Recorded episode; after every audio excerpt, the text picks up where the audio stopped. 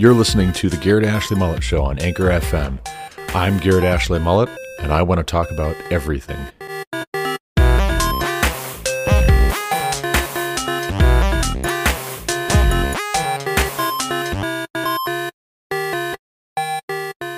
Welcome back to the Garrett Ashley Mullet Show. This is, of course, Garrett Ashley Mullet, coming to you from Greeley, Colorado for episode 276 of this podcast. Today is December 14th, 2021. It is a Tuesday, and I've got a little something different, just like always, to talk about.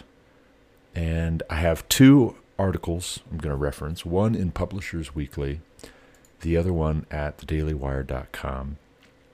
But first of all, before we get into that, I want to talk about Sunday afternoon and my children, not all of them, but 4 out of the 7 of them, playing a piano recital.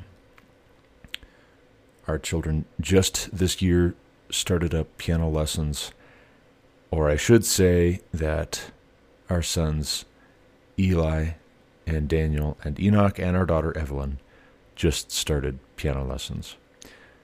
And Krista Arakayos is doing a fine job. She's patient with them. She's sweet. And they are learning how to play piano. And part of the process of learning how to play piano is learning how to perform. And you're going to learn these pieces, and then you're going to play them for your family and friends and other people. And that will help to inspire you and to drive you to do your best, to really practice, to really apply yourself. And growing up myself, the son of a piano teacher, my mother was a very good piano teacher herself, I attended a lot of piano recitals, pretty much every single piano recital. In fact, I can't think of a single piano recital that I didn't go to when I was growing up. If my mother was throwing it, I was there. In fact, I was helping to put it on and get everything ready and all that kind of thing. But what's neat about piano recitals is that as the kids are playing, they are also hearing their peers play. And when they watch and hear their peers play their pieces, that can also inspire them to do their best. It can drive a certain competitiveness, or they might say, hey, that really is a pretty piece of music there. I think I'd like to play that too. I like that she's playing that. I'd like to play that too. I like that he's playing that. I'd like to play that too. Or if they can do it, I can do it. Maybe that was a little more of a challenge than I felt up to until I heard someone else my age or around my age tackle it. And now I feel like I want to tackle it too. So my kiddos, 4 of our kiddos, they played a piano recital, and my brother and his family and my dad, they came, and then there were a number of other people that we knew who also take piano lessons, or their children take piano lessons from the Arakayos, from Krista Arakayos. I shouldn't say the Arakayoses, but I'm used to being part of the mix.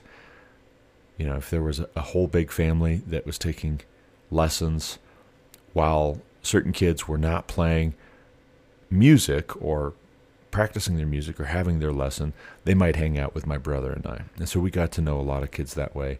That helped with socializing and whatnot. But Krista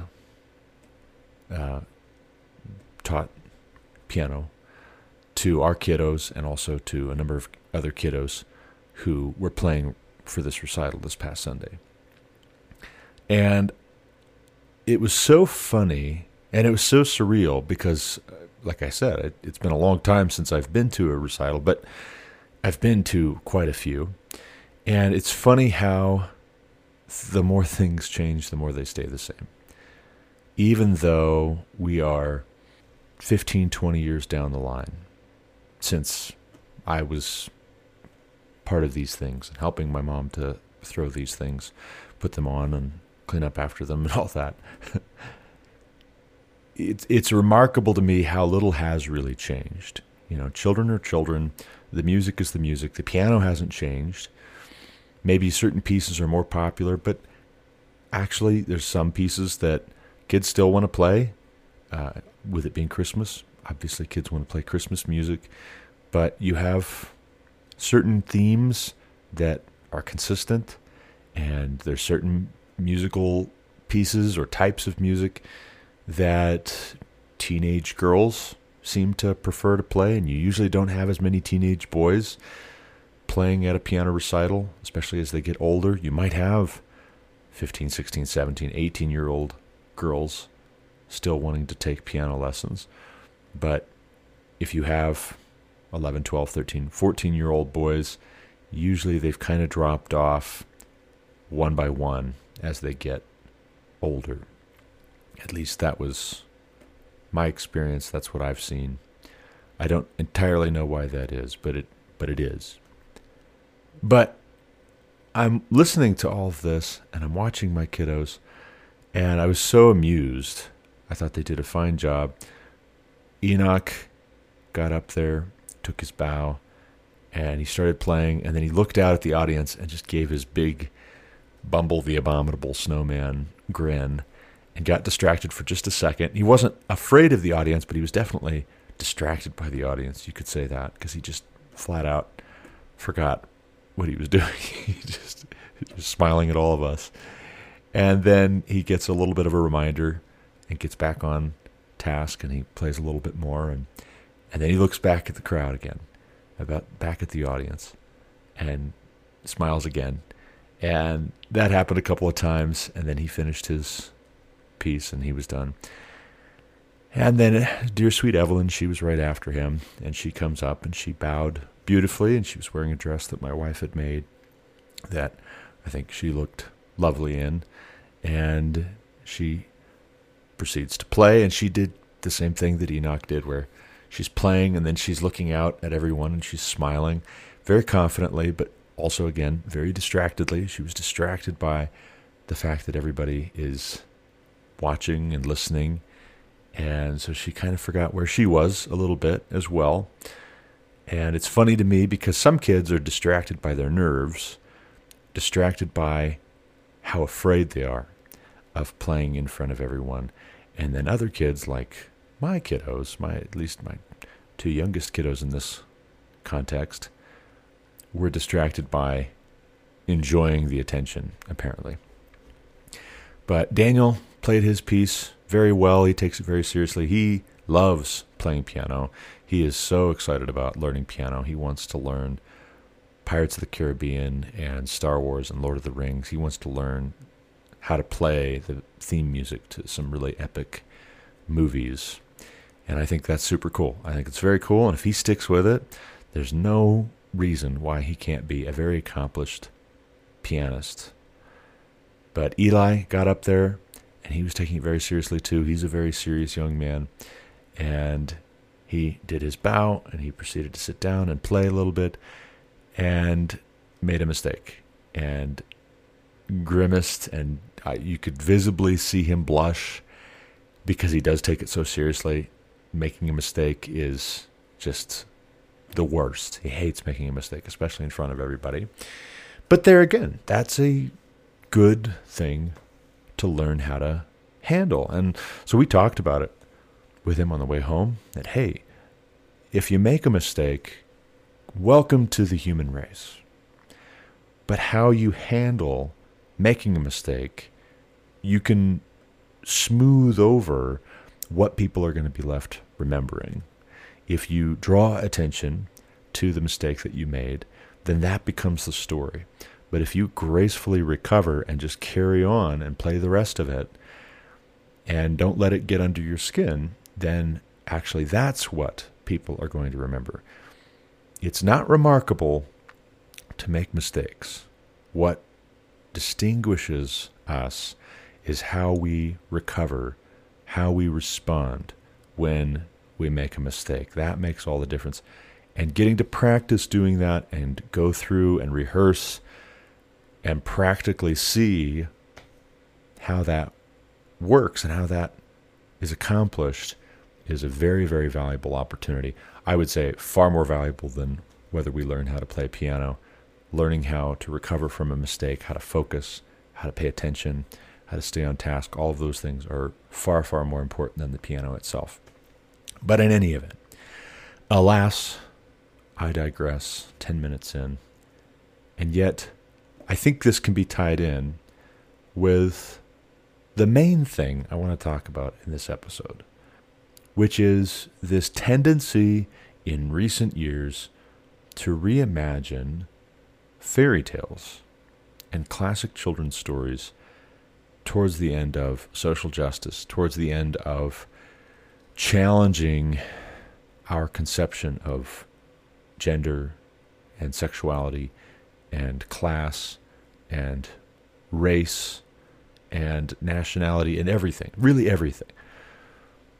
Just like the adults are when they talk amongst themselves and when they create content for adults, just like they are trying to find ways to deconstruct Western civilization for the adults in the room, when those same adults or their friends, their buddies, tackle children's content, they are all the more earnestly, all the more eagerly, and all the more subtly trying to deconstruct Western civilization.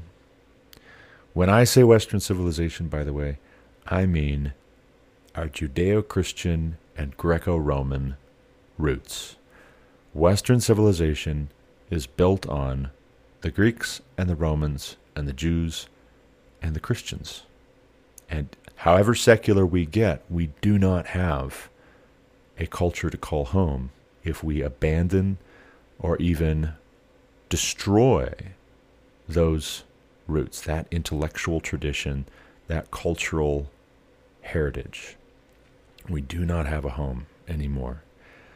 If we're too good at the deconstruction piece, we're going to find that we've deconstructed ourselves. And deconstructing yourself, let's just take this very, very literally and talk about this in very, very physical terms. What happens if you deconstruct yourself? You die. Simply, quite simply, to put it very bluntly and not poetically at all, you die. You die. If I were to make a mistake at work, and there was a gas leak, and then I introduced a spark, and the air to fuel mixture was just right, and a cloud had built up, and an explosion happened, and the whole facility went up in flames, and things were blowing up left and right all around me. If I were to do that, God forbid, by accident, because I certainly would never do it on purpose, if I were in the midst of the explosion and everything were blowing up, left, right, above, below, around me, if I were deconstructed by such explosions, and, oh look, I have an arm over there, half of my torso's over there, and I've got a leg over here, like the Scarecrow in The Wizard of Oz. Well, that's you all over. That deconstruction would kill me. That would be the end of me. That would be the death of me. So riddle me this, how is it that we suppose deconstructing our culture is going to produce a different result? When you deconstruct a person, you kill them. But if you deconstruct a culture, what happens? The same thing. You kill it. And to be clear, too, this is not analysis that is being performed. When someone tackles Sleeping Beauty and rewrites it to make it a story about two lesbian lovers and female empowerment, they are not analyzing Western tradition. They're not analyzing our Greco-Roman and Judeo-Christian values. They are trying to dissect them and work against them and kill them by any means necessary. That's the kind of deconstruction that they're engaging in. A dissection which at the end results in the death of the subject. That is the idea. That is not a bug. That is a feature. That is the idea. We have to destroy these things because they stand in the way of us and becoming godlike. And that's really what it boils down to. The reason why the Greeks and the Romans and the Jews and the Christians have prevailed over every non-Western culture we've come into contact with, the reason why our civilization has endured and triumphed and dominated is because, as Augustine of Hippo writes in The City of God, whether accidentally sometimes or very, very intentionally and on principle, Western tradition has adhered more perfectly, not perfectly, but more perfectly, to God's standard of right conduct. Put another way, God created the universe with certain rules. He created order. God is a God of order, not a God of chaos. That is reason number one for the incompatibility of theistic evolution with Christian life and thought. God did not create everything over millions and millions and millions of years of death and dying as if he couldn't get it on the first try. No.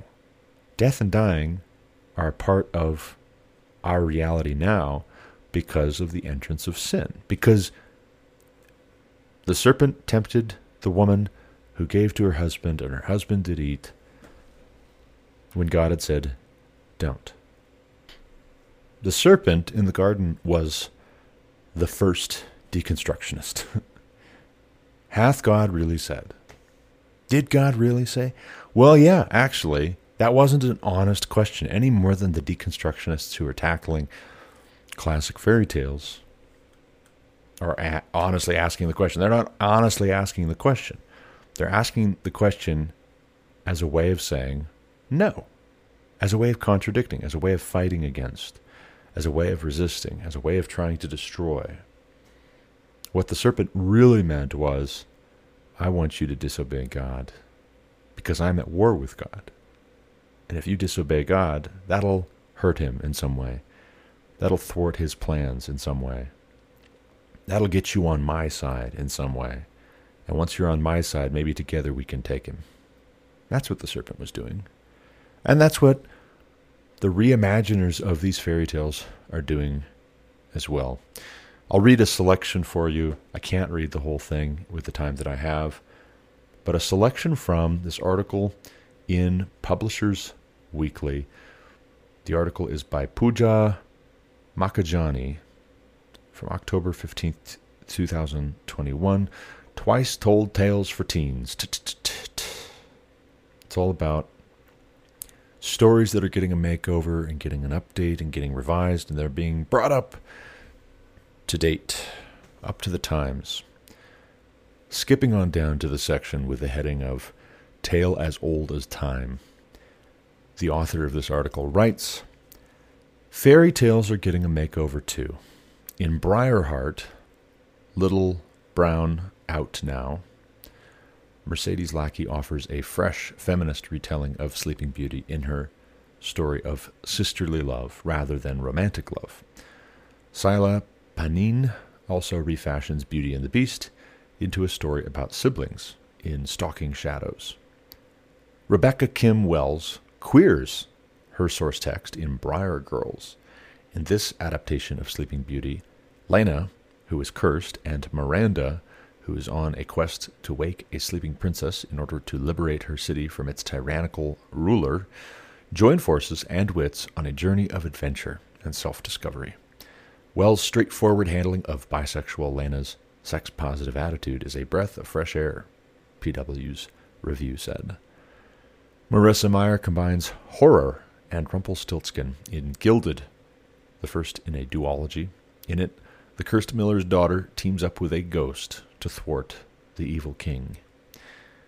Young women are often at the center of these stories, including in two forthcoming Putnam titles, says Jen Klonsky, president and publisher of Putnam Books for Young Readers and Razorbill Books. The Bone Spindle by Leslie Vetter and Cinder and Glass by Melissa de la Cruz. We're calling The Bone Spindle Sleeping Beauty meets Lara Croft Tomb Raider, she explains. It's this very female-forward story. Briar Rose is a prince under a sleeping spell, and Fi is smart, brave, a bit snarky, and she has to save the prince. Fi also has an adventuring partner who is gay. These two women have scenes in which they are escaping by the seat of their pants and helping each other through things. And the stakes are high. Too often, those kinds of scenes had been reserved for men and boys. Cinder and Glass, a retelling of Cinderella set in the royal court of Versailles, serves as a commentary on class and gender. Quote, "It doesn't have the ending of the Cinderella tale that I grew up knowing," Klonsky said. In some retellings, and certainly in the Disney version, Cinderella is kind to the point of naivety. In Mel's story, Cendrillon is her own person and has all the hallmarks of an authentic young woman. She is not afraid to call out someone for bad behavior. She finds a way to be true to who she is and what she wants without being cruel to others. And that stands in stark contrast to other characters in the story, which I think is true to the source. It reads like the fairy tale we know, but also has a healthy dose of feminism. Fairy tales are often a go-to for gatekeepers such as parents, teachers, and librarians, Klonsky adds. They're sort of imprinted on our DNA, she adds. And it's really exciting to revisit them through the lens of coming of age and young adulthood, because adolescence is filled with scary and out-of-control moments, and so are fairy tales. That, my friends, is tragic. Quite simply. That is tragic. Let me interpret. Let me sum up. No, wait, there is too much. Let me sum up. Allow me to explain, as Inigo Montoya would say.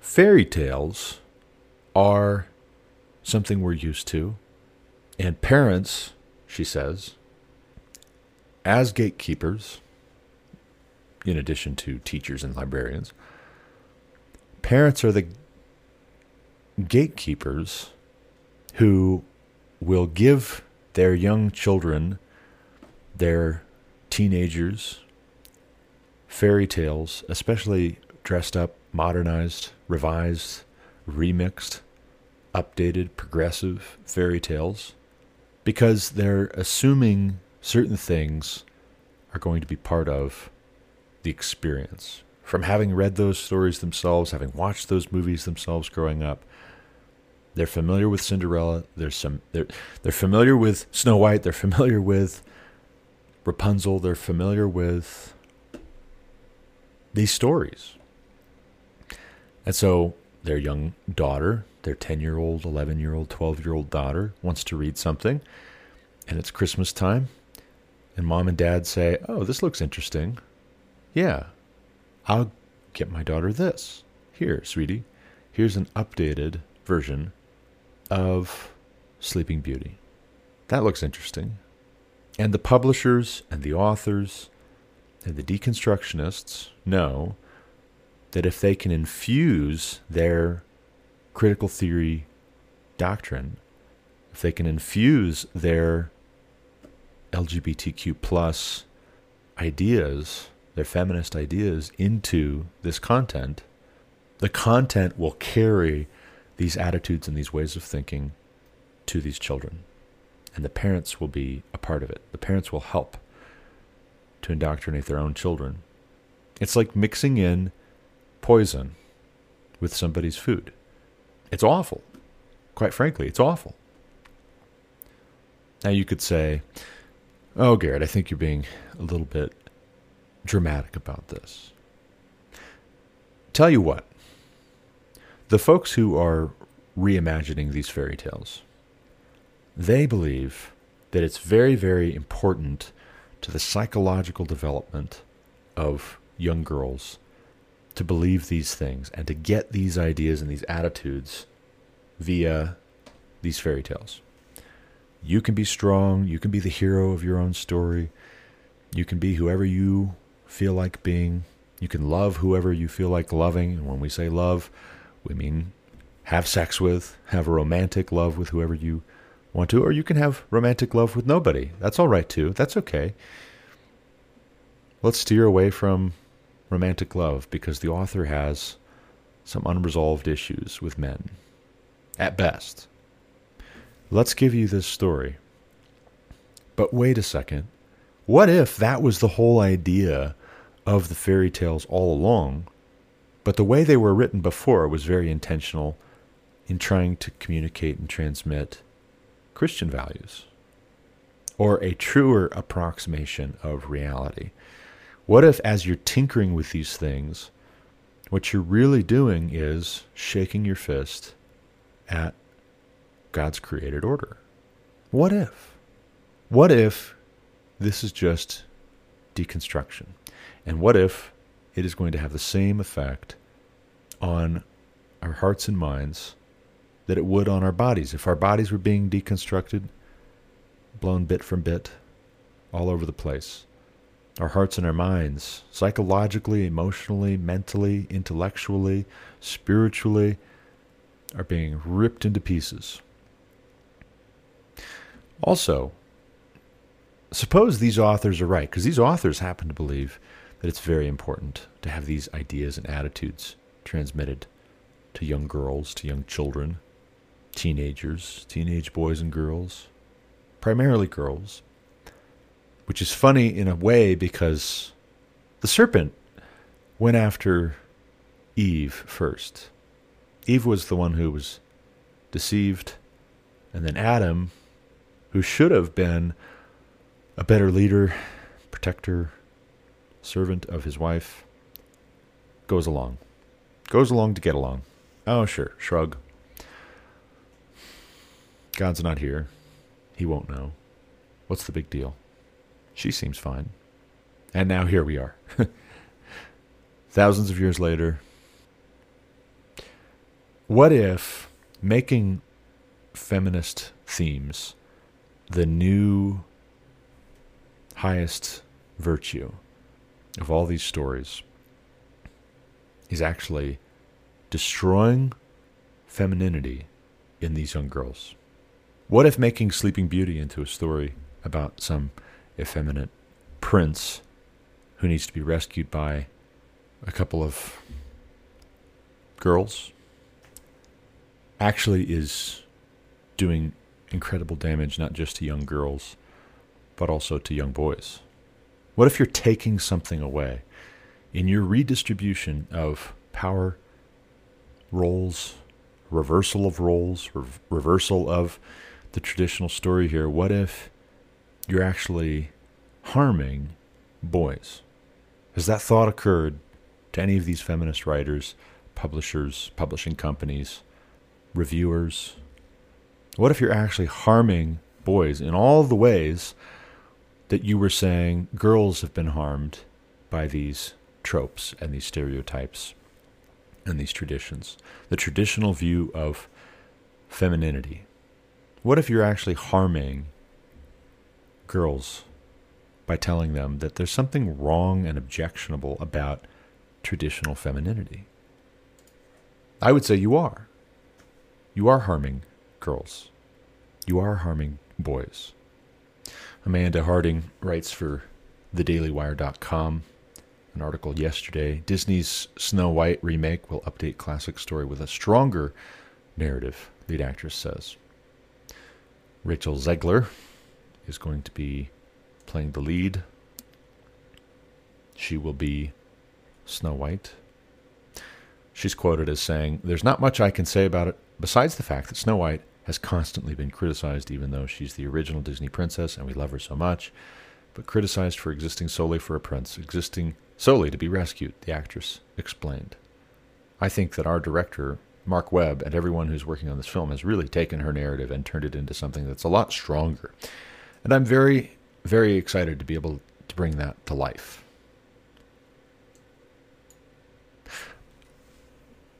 Just consider that quote, and I'll put a link in the podcast description. You can go read the full article, unless it's behind the paywall. But if it is behind the paywall, I would recommend getting a subscription to Daily Wire. It's worth it. They have a lot of really good content on there. But take just this quote from Rachel Zegler. For one, I never grew up watching Snow White thinking to myself, she exists solely for the prince, to be rescued by the prince. I never thought that. But quite frankly, what else is the prince supposed to do? What else is the prince supposed to do if he's not supposed to be rescuing? There's no place for the prince in the story as it is told. If you object to that, then you actually just don't like the story of Snow White, period. Pick another story. Come up with a new story. Instead of ruining old stories, how about that? But that's par for the course. For the deconstructionists, they don't create new things. They just ruin old things. You don't create a better fairy tale. You just ruined the old one. You just demonstrated actually how great the original was by one, demonstrating that you can't come up with a better one, and two, tinkering a few of the aspects, some of the dynamics. And now, by contrast, we realize how important those dynamics were. I would say you're going to take the story of Snow White and turn it into something that's a lot stronger. Why? Right? Why? Why is it stronger in your view? To upend the idea that Snow White needs to be rescued by the prince in the story of Snow White. She's beautiful. You're going to upend that as well? Is that weak? Is it weak that Snow White is beautiful in the story of Snow White and that her enemy hates her for being more beautiful, is jealous of her for being more beautiful? You don't understand the story of Snow White. You just don't. I could be wrong. This is my take on Snow White. Snow White is a story about a young woman who, because she is more beautiful than the older woman in her life, who should be a kind of caretaker for her, who should be nurturing her, who should be building her up, because the young woman is more beautiful than the older woman wants to poison the young woman. She sees her as a rival. She sees her as competition, and she wants to destroy her. As my grandpa Mullet would say, and did say, when we were watching Anne of Green Gables once upon a time, about a decade ago, and a certain very unpleasant sort of gal made her debut in the scene. She's what, back in my day, we would have called a bitch. A poisoned apple, in this case, is a metaphor. The poison apple is not a poison apple. The poison apple is mean, vicious, cruel, hurtful, untrue comments designed to destroy the confidence and grace and beauty of the younger woman. The older woman wants to destroy the younger woman who she sees as competition. And so she's saying awful things. In real life, this happens over and over and over again. Many a man has married his Snow White and come to find out she's got long-standing issues because her mother used to say the worst, most awful, hurtful, cutting things because this man's wife was beautiful and happy and vivacious and sweet and innocent and feminine, and her mother felt threatened. Her mother decided, rather than celebrating that her daughter was all of these things, was lovely and beautiful and wonderful, she was going to take the pep out of her step. And so many a man has married a young woman only to find out that she's got some serious issues with regards to confidence because of the things that her mother told her, because of the nasty, mean, awful, hurtful things that her mother told her. And there's a sense in which it's a poisoned apple that causes her true self to lie dormant. She hides it. She doesn't want to be at odds with her mother. She doesn't want to have her mother destroy her and tear her apart and take her down a notch every time she's feeling free and happy and beautiful. She falls asleep on the inside. And many a husband has had to try and rescue his wife from that deep internal sleep of the soul. Because an older woman, once upon a time, usually the mother, did some real damage. No, sweetie, no. Your cooking is delicious. No, I don't mind how you fold towels. How you fold towels is just fine. Thank you for folding the towels. No, it's fine. Don't worry about it. I don't care what your mother said. No, sweetie, you look wonderful. You look beautiful. I love your hair that way. You have great fashion sense. No, you're fine. No, how are you really feeling? Right? Those are the kinds of conversations that the real life Snow White and Prince Charming have to have. You want to talk about feminism, women's empowerment, older women feeling threatened by the femininity of younger women. That's what Snow White is about. Destroying the beauty of Snow White.